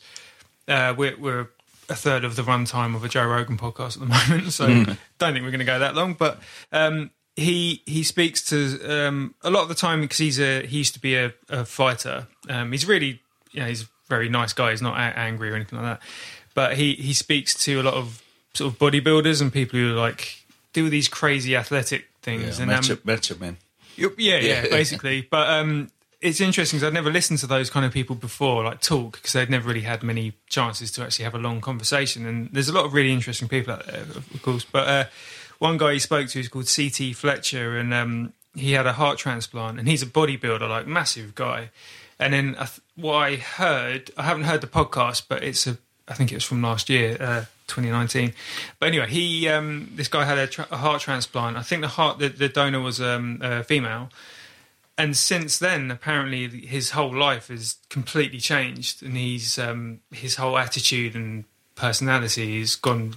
He's really, really. It just sounds like a really nice, lovely Yeah. guy. And not that he wasn't, but and I, you know, I haven't Yeah, listened you- to the podcast, but it, the, the story sounds really yeah. Fascinating. de- definitely, there must be. You feel different things, and um, like I, I could eat bef- before the transplant. I could eat a whole tub of ice cream just by myself. I loved ice cream. Um, now, I, because one of the things, obviously, because your medication, um, you're not supposed you're supposed to watch what ice creams you eat and that. Mm. Um, but I'm not. I eat ice cream, but I'm not that keen on them anymore. And there's Yeah, it's different things. yeah. Um, it's just as well because you're not meant to take them because they react with your medication. Yeah, right. Um, but I do find the, you know, I have turned more to uh, pulses. I've always liked vegetables. We were, we were brought up uh, with vegetables, our own ones, fresh ones, and stuff Yeah, like that. yeah. Um, so I've always liked vegetables, so that's not a problem. But I'm not eating as much meat as I used to. yeah, Yeah, and I don't, I don't feel list for it either. Which is uh, obviously there's got to be something there. yeah, There's I'd got to say so. something. And it's um it's interesting because you, I think if you if you were forced to go into eating less meat, you'd, you'd have resistance to it. But it's nice that you've made that transition. And, you know, Yeah, it's done by it's done it by itself. Yeah, it's done it by itself. It's not that I- must eat less meat. Well, it's like they say, okay, you mustn't eat ice cream, but I haven't felt like ice cream. Yeah, You know, Ah, it's, good. it's just naturally. It's no, no, I'd really love an ice cream, yeah. but uh, no, think, it doesn't yeah. quite work like that. No, I mean, it, like, I, I sort of started running a few years ago, and my tastes and diet have changed quite a lot since then as well. I think just naturally, you, I think when you, when there's something, either you decide to get, get healthier, or if there's a, a health situation that means you have to restrict certain things in your diet, then I think your your body's just kind of like, all right, well, let's let's give it a go, and then you get that little resistance thing, and when you get through it, then it you start feeling the benefits, and the feedback is it, it's noticeable, and then you just feel good. Of You just start feeling better, yeah. yeah, yeah, That, that's the main. That's the main thing. Is Yeah, yeah. you know you you can see something from it. When you don't see it, that's that's when it makes it harder. yeah, yeah, yeah, yeah, Yeah. for sure. Yeah. But, uh, Um, so, right. so wedding cakes, any? Uh, Oh, we used to do we used to do a lot of catering and stuff like that. Yeah. I made thousands of steak and kidney pies, mince pies, pasties, baking cakes, and that um, things like that. Because uh, I used to initially help my mum, and then we did it together. And that, Yeah. um, you know, when I used to come home from school, I would help her and things like that. It was just to make at that time. Um, my dad was working on the railways, which wasn't very well paid, Mm. um, and it was just to help things. And we did a lot of poultry as well. Yeah. Um, this is going back to Zambia, you know. Yeah, yeah, yeah. Um, obviously, here I haven't had the time, and when you now I'm living by myself, so you still cook in there, but not as much. Yeah, um, yeah. I still make my own boerewors, which is um, a South African sausage. We always call it vors, V O R S for short. But you can get different flavors. Now you can buy it in the UK, but it's very pricey. Like in Zambia, things were always short, and that's how you, you know, if you wanted if you wanted beef and that, you found the farmer, he killed an ox, Yeah. and picked it up, cut it up, put it in the freezer. There were butchers and that as well, but it was just much easier and Yeah. stuff like that. Sort of so obviously organic, that that goes on. Like, um, we can go back to when when I first came to the UK. Hmm. Um, because um, Cliftonville had uh, different variety sort of shops as well to now. Yeah. Um, yeah, actually, this is a good point. What do you remember of, Yeah. of Margate back then? Well, at that time when I when I came then, there were lots of bed and breakfast hotels, and even like where I bought the flat in Athelstan Road, that's the first one of a bed and breakfast that was converted in that road. Yeah. Um, there was always coloured lights all over. You know, all the streets had coloured lights, and um, to me, it seemed at that time that most of the people who were here were from Scotland. They had Scottish accents, but obviously from other places as well. But all you could hear, and I like the Scottish accent anyway. But um, and the Irish, to me. the real sou- Southern Irish, the deep one. But um, you know, the like at the bottom of Athelstan Road where Dreamland and that was, there used to be hundreds of coaches parked everywhere. There was coaches. Dreamland was full with coaches. So Dreamland was uh, that was up and running when you were. Oh, Dreamland. Uh, Yeah. yeah. yeah, that was thriving. All the seafront Yeah, yeah. and that. Um, because initially, um, my wife at that time, she she used to work in one of the places called Bemboms. You know, doing the change. You know, people come and change their money for Oh, coins and that. Yeah, yeah, yeah. And in the summer, Ben, uh, those arcades and that two, three o'clock in the morning, they were still open. Yeah, yeah. Yeah. Imagine. Um, not quite like that now. No, I remember because I, I was born in Brighton and I used to spend a lot of time in in the arcades and yeah, they were Yeah. so busy. Um, yeah. But even like in in Athelstan Road, um, come Christmas and New Year, uh, most of the bed and breakfasts used to join up, and there was one at the bottom. Um, I think it was the landmark. I'm not sure. One of the a big one there, the big huge dance floor in the basement. Hmm. So all the hotels and the bed and breakfasts would join up in that, and all the clients, and it would basically be like a snake. Going into each hotel and back and Oh, out, wow. and everybody ended up with all their guests and that down at the at the bottom hotel, and you know Yeah. carry on from there. Oh, it was great. such a nice community, and obviously for the holiday makers, Yeah, it yeah. made it so much nicer for them. yeah, it's a real memory. Um, I think it? I think the that old style of bed and breakfast is, was nice and was affordable. Hmm. Um, bed and breakfasts aren't really that affordable. Obviously, costs have gone up well now it's and, regu- Airbnb, and regulations. Yeah. Yeah, yeah. Um, but that, yeah, it was really the place was busy. Um, at that stage, obviously, like I said, I was it was just me working originally um, at Dumpton Park Garage, and my take home pay then was a hundred pound after tax, and um, it didn't leave you a lot No. after that, you know. Even Because the first couple of months before I managed to get a flat, um, we stayed in a hotel, Wilbeck Hotel. That was near the Tom Thumb Theatre. All right, yeah, yeah. And for the two of us, uh, full board and uh, uh, the room in the place was ninety pound a, a week. Oh, And uh, that was for the two of us, and my pay was a hundred. Um, so lucky I did do overtime and stuff, so it did help. Um, but that's got going into where I got to. You know, it was a nice progress. But Hmm. Cliftonville at that time, like I say, um, you'd walk up and the the butchers used to close at twelve in Northdown Road. You had um, Gillam's. Uh, there was Rooks there. There was another one. Began with a D. I can't remember the name now. Oh, it's like I wish I could chip in, but I don't know. Yeah, no, no, no. We can, we can always look it up. Yeah, yeah, Um, yeah. But what they used to do at 12, so um, Gillam's especially, coming up 12, they would make meat parcels and you could go get a meat parcel because they didn't have cold, cold rooms to keep the stuff over Oh, the weekend. Oh yeah, yeah, yeah. So initially it wasn't too bad, and the wife would go and um, queue up there, and you'd get like a big bundle of meat. It used to last us about two weeks. Um, initially, that was about a five, a five pound at that stage. Yeah, yeah. We're talking 87, 88. Yeah, yeah. So yeah, it was good. You know, you'd get a chicken, piece of turkey, pound of mince, a pound of sausages. Yeah. Um, there would be a roast in there as well, and And you were good with the pies and stuff, weren't you? So well, it's all into another things you can make. A, that goes a long way. Like I say, a father used to, a father's of meat, a meat bundle used to, but obviously it got busy and busy, and eventually the shops have changed and moved and all that sort of thing. But yeah, no, that that was different times, different shops. Mm. Um, you had a little hardware shop now that's a chemist. Um, Thornton Bobby was thriving. Um, I love things change, and uh, yeah. people's habits and businesses and needs change. yeah, yeah. Um, yeah. So you know, it hasn't helped the town that much. Um, it has changed, but um, you know, we have got to get it back, and they they're working hard in Margate to get things up again. It's quite a Hmm. few nice places there.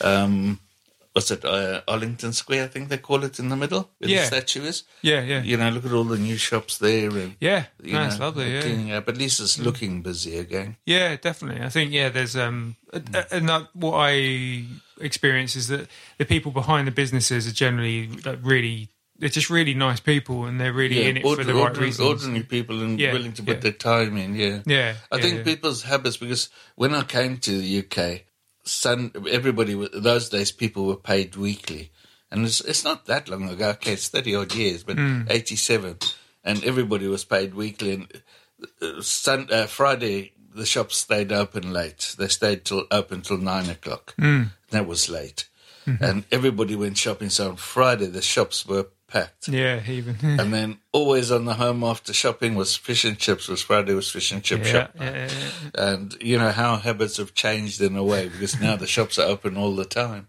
yeah. Um, things like that. I know it. Like the we've got the big Tesco now. What's a Tesco Extra? Um, Yeah. When I was ill, I used to go there like two, three in the morning, um, and there was always a, a few people around. and Yeah. You had company instead of being by yourself at that time. yeah. You know. Um, fascinating though. It's yeah. like yeah, the 24 hours. Like it's Yeah, such a weird. and it weird wasn't a case of buying anything. You just walked around the shop and Mm. spoke to this one and spoke to that one, and Yeah, just how things went. yeah. It's like a Um, dream state, isn't it? But yeah, no, like I say, um, the seafront was was thriving then. Um, they would open, especially the summer months. But there was always something going on, Hmm. um, and that. So uh, hopefully it's going to come back again. There are things going on. I went to um, New Year's Day. Yeah, New Year's Day. On the beach. Yeah, I went. No, I went to the. I w we went for a walk actually with one of the other residents from here, and um, we walked around up the seafront. We were from you know we went through the park here and round and up the seafront. What's that? Tivoli Park is called. Tivoli Park, yeah. Yeah, and then down by with uh, by near the railway station and back up, and Hmm. I went over, up to um, Turner Gallery. In all the years, it's the first time I've actually been in there, Oh yeah, and I was impressed. yeah. What'd you make of it? Yeah. Are you an I, art guy? I thought it was very good. As you walked in, they had the Christmas tree, and it was made out of uh, old circuit boards and things like that. And what, you know, what was interesting, obviously, my background coming in, I started looking. That's a circuit board from a, a video. That's a circuit board from a computer. Oh, no that's an old TV. It's even got still two SCART Wow. connections on it. Such a nerd, Thing. So the, the tree did its job. Let's put it that way. Yeah, yeah, yeah. Um, the Yeah, place is you- lovely and clean inside, and I actually went into one exhibition and stayed there. Well, I didn't. I wasn't there very long. I'm definitely going to go again. Mm.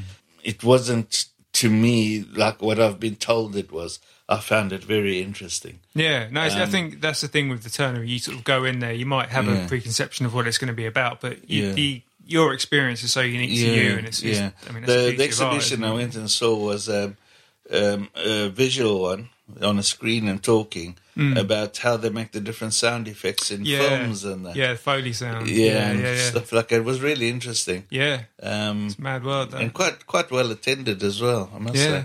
no, that was. Yeah, I think Yeah. that's one of them more popular exhibitions. That one, and it's like people who've gone into it who I know have come out of it like, oh my god, have you, have you been to that exhibition? Yeah, It's- no, it's so that's fun. good. Yeah, Yeah, there's a lot to see. You need you can't see go there once. you've got to keep going. yeah, yeah, yeah. You got to keep going. That's And- what's cool about when you when you know families with kids. Yeah.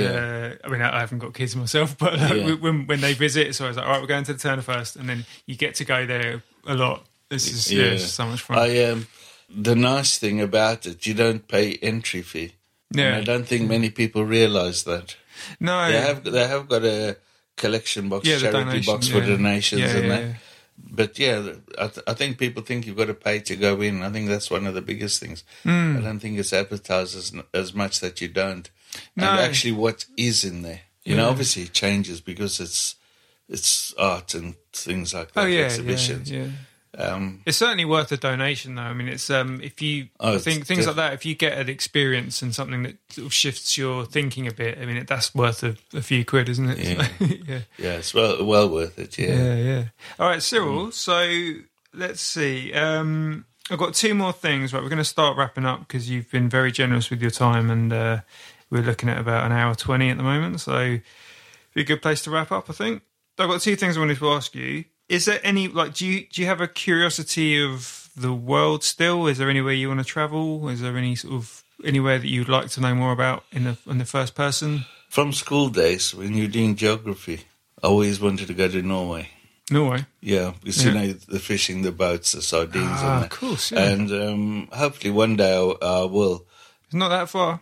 No, no, and it's not that expensive, Hmm. but uh, that time will come. Maybe when I'm retired. Yeah. I'm not retired yet. no, he's still Um, still got a lot of work going on. Yeah, but um, yeah, yeah, there are. There's lots of things. I would always. I've got a sister in Australia. One day I'd like to go there, but again, It's a bit more of a commitment that one. yeah, yeah, but, yeah. At least I, she, I, I could stay with her there. But I always wanted to travel through Australia. Mm. You know, like you see that thing. Obviously, I, uh, that's not really possible now. But Oh, yeah, um, yeah. buy an old banger like you can in Australia, and then drive through and fix it and do a job here and a job there, and a Yeah, job there, yeah. sort of thing. Yeah, you could do that Um, as well, couldn't you? Yeah, Fix but no, no. There's, uh, there's. I haven't been to Scotland yet. I want to go to Scotland. I'm, I'm sorry I didn't go when I had my tour. But yeah, I, want to go up to Scotland. Yeah, It's- yeah, Everybody tells you how beautiful it is. Have you? So you haven't been there? No, I haven't Ah, been there. yeah, Lake yeah, District's nice. We went, the one time we just, um, I wasn't long here, and I, we decided I took a day off work. I actually took it to finish some of jobs I had to do of my own. Um, and then the, because the wife was off at the same time, she said, "Why don't we go somewhere?" And I said, "Well, where?" And she she said, um, uh, "Friends at work always talk about um, that that time she was working for NatWest in Sandwich." Um, talking about Lake District, and I said, "That's all right." And this this was about lunchtime. I'd gone gone home just to get something to eat. Um, I stayed in Athelstan Road at that time, and um, I said, "Yeah, all right, pack some things. I'll just finish what I'm doing, and then we'll shoot off." And we left for Lake District. um, not knowing where it is, had a little Nissan Micra, 1000 cc Nissan Micra, and we left about three o'clock for Lake District. No idea where it is. Obviously, coming from Zambia, and that mileage isn't that much. Of No, no. Um, and we actually rocked up at Lake Windermere at um, quarter past eight, which wasn't Wow. bad going. Pretty good progress. And yeah. that only took three quarter of a tank of fuel as well. wow. But um, we didn't really know about bed and breakfast or anything like that, and you know, not too uh, wise about that. So the first night we slept in a in the car in a lay-by, Yeah, yeah. and um, need to wake up in the morning right next to the car. There's a big sign: no overnight stopping. oh, dear. but the the next day we went to uh, we went and got a bed and breakfast, and we we, we went around Beatrice Potter, her house thing and that Oh, yeah, yeah. museum and that, and took a drive round Lake Windermere. Yeah. And we stopped, you know, we just bought some stuff in the shop and that uh, for lunch. And we stopped at like a lay-by rest area, and we had a really nice experience there. It was nice the lay-by, but there's pickups uh, turned up vans and that with trailers and that, and they set up in three um, air balloons. And they took off and over the trees and then over Lake, Lake Windermere, which Oh, wow. a beautiful sight and lovely to see. You know? Yeah, yeah, yeah. So um, Nice yeah, no, that's that's the thing. But no, Scotland, I'd like to go, and Yeah. I've been to Portugal, and I love Portugal. Mm. Um, people are very relaxed. I've been to Spain a couple of times, just for a couple of like a week, two weeks, and that. But home is here. Yeah, England is home. There's there's so much to see. I'd like to go over to Ireland. yeah, yeah. Um, I'm not I'm not too worried about distance travelling and that, No. that much. But there's also there's a lot to be said for just being a tourist in the place where you live, isn't there? I mean, even in Margate, I mean, there's you know surrounding here, there's a lot of well, there's Margate itself, but then surrounding here, there's a lot of lovely woods and you know like really Yeah. nice places to visit. For sure. Yeah, especially like between here and Canterbury or Mm. going over to, um, Reco- is it Reculver? Mm-hmm. And the, I went once with uh, near Sandwich there, um, Richborough Castle. yeah, yeah. Now that's interesting. You know, yet. because that's an old market and how the people did. And I never knew the sea actually used to come all the way up to that Richborough Castle before. Ah, And that's that's why that market is there because they used to offload the ships and that. okay. Um, you wouldn't have thought the sea came up that high, Wow. um, and things. That's really interesting. And um, and then you've got the Sandwich River boat cruises, and that. That's quite nice. Mm. You know, different. yeah, yeah. You don't realize the history because there's a couple of really old, uh, what do they call them, boats or whatever, on the moored up along the banks as you go Hmm. along it. I haven't been to the Seals yet. I'd like to go see that. Where's that? Um, Sandwich, you can go out. They do a tour out to go see seals near Sandwich. Oh, really? Yeah. Ah, because yeah, like, um, my my girlfriend went to Deal not long ago, and then they said they saw seals, and yeah, that's one thing we, we really want to Yeah, go well, out and see it's seals. obviously this a similar sort of place because Deal and Dover are cl- uh, and Sandwich are close. Yeah, yeah. There's also by um, I've never been to it yet, but by Cliff's End, there's a a nature park thing. You can go in there, and apparently there's buck and that and birds, lots of bird life. Hmm. Um, but you've got a height restriction on the banner going in. Oh, Yeah. okay. Mm. But there's no, there's so much. Um, one of the guys, a, f- a friend of mine I've made from since I've been at Citizens Advice, he took me up near Dover Castle somewhere the other day where there's a cafe and that and a nice walks and that. But you're right overlooking the harbour. You can actually look into the harbour and that. It's really nice and. You know, there's, there's so much around you. I don't think I don't think many people know that much about it. And No, often these places you either pass through them or you sort of do a little cursory look around them. But yeah, yeah, no, it's, and it's just it's true. just getting to them. It's you know obviously finances for everybody are quite tight and everything nowadays. So you know those things don't cost a lot of money. Hmm. Okay. Well, uh, what are you looking forward to, and what's what's in the what's in the future for for young Cyril? The future, well, um, the main the main thing I like I, s- you said earlier on. I, I went to that audition. The future, I would like to act in a few plays and possibly sing, which I've never done before. Yeah, Um, and I am now. I got I got my ticket for as an advisor at Citizens Advisor. It's not that they don't use the word you're trained or um, certified or something, but yeah, I can, I'm allowed to do advice sessions by myself and things like that now. Yeah. So, and that that's the main thing. That is so rewarding.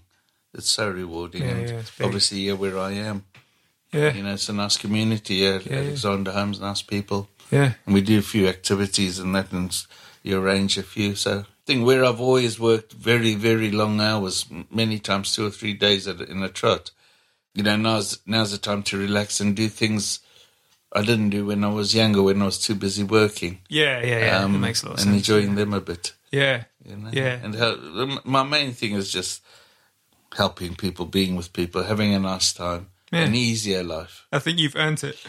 Yeah, yeah, well, It's, it's coming. Your, your life is planned for you. Oh, that's lovely. No, yeah, yeah, it's it's been a real pleasure, Cyril. You're, you're a lovely you're a lovely guy to chat to. It's been really Mm. Thanks, really yeah. really nice to spend some time in your company. So thanks so much. No, it's a pleasure. Yeah. Yeah, lovely. Cyril, thank you so much. Okay, no problem. It's yeah, a pleasure. it's been great. Thank you. Um, anytime you want. Yeah, that'd be, it'd be And you uh, can always pop in for a cup of tea. You know, you know where I am now. Oh, I know. I'm Yeah, gonna, just just I'm text and say, yeah, oh yeah, you will. Yeah. Do you want a cup of tea now? Oh, if you have one. Yeah, yeah, but you finish. You Oh, can have sit one? Yeah, yeah. You can sit and just chat. All I'll, show, I'll show you YouTube of where I come from. Yeah, amazing, amazing. Thank you so much to Cyril for taking the time to talk to me and uh, welcoming me into his house and for the stellar cup of tea at the end of it all. As promised, he is a he has earned the tea making certificate which he owns. Um, really interesting story and like so many geographical things happening there that I, I've never heard of or never heard about, and you know I wasn't aware of the situation in his hometown either. I mean, if you if you have like a little Google on Kabwe, which is where he's from, um, I had a little Google earlier on, and it's it's not it's not a pretty story. Um, it's it's it's tough, and he's suffering the consequences of it as well. You know, he's um, he has a, a health issue, which is a direct well. I mean, it, it would seem like a direct consequence of a problem with the water supply there, and um, you know, you can only imagine like how many other similar stories there are out there. It's it's really it's a, it's a tough one. So that was a good thing to get out of it. Is you know if um, out, out of all the things we talked about, I mean that that was one thing that was actually is it's sort of just good to be aware of that stuff. I think. Um, it, it just sort of made me feel a bit more switched on to a part of the world that I I just didn't really know about, and um, yeah, uh, to hear it from somebody who he spent a you know like a, a nice little chunk of his life out there growing up, and then um, yeah, and and then you know the the journey to Margate, and this is it's a place where I, I know to a degree. I mean, I haven't been here for for too long, but to hear about it from somebody who's not a, a Margate native necessarily, and but somebody who's, who's been here for a long time now. So I thought that was really cool. Uh, really, I mean, God, there's so much other stuff. I mean, you you just heard it, so this is what makes my outro so long. You know, I start coming over what we just heard. You just heard it. You you know how you feel about it. It was a goodie. I think you'll agree. Um, yeah. So thank you ever so much to Cyril. I mean, I'm going to try and post up some links to his whereabouts and his. Uh, uh, online activities. He showed me the blog he's been working on and sort of chipping away at. And uh, he yeah, afterwards he like he showed me a few YouTube videos as well of like the road through where he used to live, which is pretty crazy. Um, and there's like one road which would it would kill a car. Like if, if you drove out there in a regular car like the one I am sitting in now, this car would be a flaming wreck at the end of it. Um, it's it's madness. It's, it's just it's just such an interesting terrain, and yeah, it's just fascinating. Um, thank you to Lucy from Margate Mercury for coordinating and masterminding this operation, this particular episode, which was uh, under the Margate Voices uh, banner, which is going to be a, um, a sort of re- reasonably frequent series. Uh, I mean, the Margate Mercury issues come out every quarter, so this one is effectively in conjunction with the spring issue for this year. And it's a, it's an amazing issue. Like the, uh, this one was like it's I mean, if you find yourself in a, a Margate cafe somewhere, or you know, place where you can just sit down and spend some time, have a good look at it. It's it's a such a nice read. You know, get yourself a little coffee, a little cup of tea, something, something, and um, yeah. Our mutual friend, I say mutual, mine and yours, as the uh, the audience as a whole.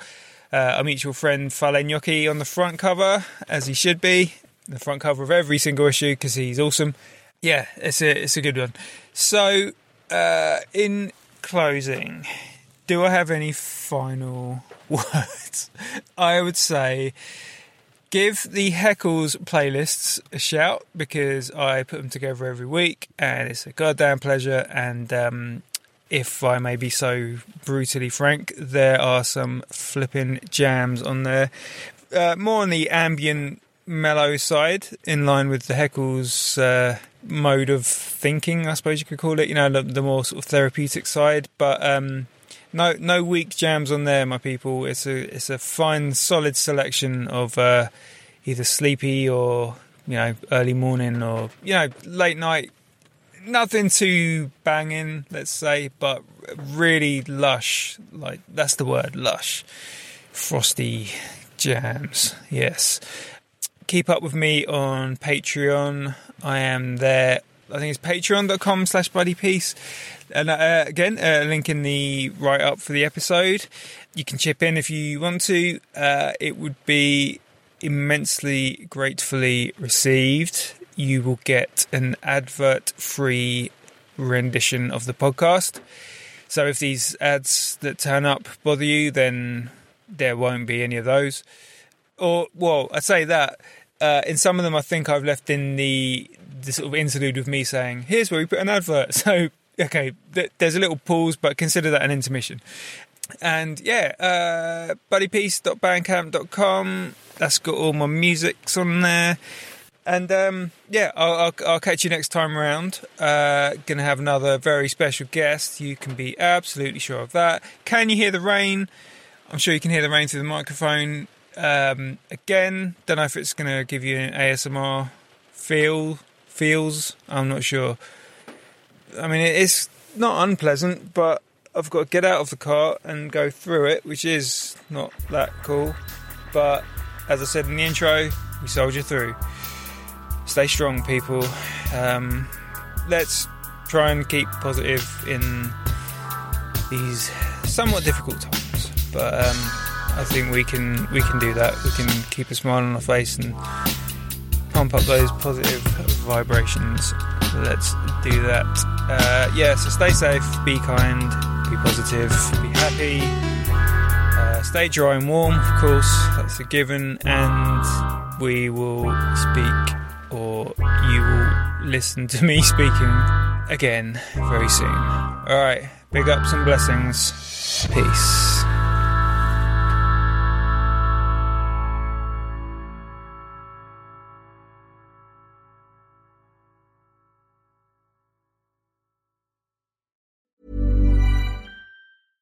Mom deserves the best, and there's no better place to shop for Mother's Day than Whole Foods Market. They're your destination for unbeatable savings, from premium gifts to show-stopping flowers and irresistible desserts. Start by saving 33% with Prime on all body care and candles. Then get a 15-stem bunch of tulips for just $9.99 each with Prime. Round out Mom's menu with festive rosé, irresistible berry chantilly cake, and more special treats. Come celebrate Mother's Day at Whole Foods Market. Hi, I'm Daniel, founder of Pretty Litter. Cats and cat owners deserve better than any old-fashioned litter. That's why I teamed up with scientists and veterinarians to create Pretty Litter. Its innovative crystal formula has superior odor control and weighs up to 80% less than clay litter. Pretty Litter even monitors health by changing colors to help detect early signs of potential illness. It's the world's smartest kitty litter. Go to prettylitter.com and use code ACAST for 20% off your first order and a free cat toy. Terms and conditions apply. See site for details. Hey, it's Paige DeSorbo from Giggly Squad. High quality fashion without the price tag? Say hello to Quince.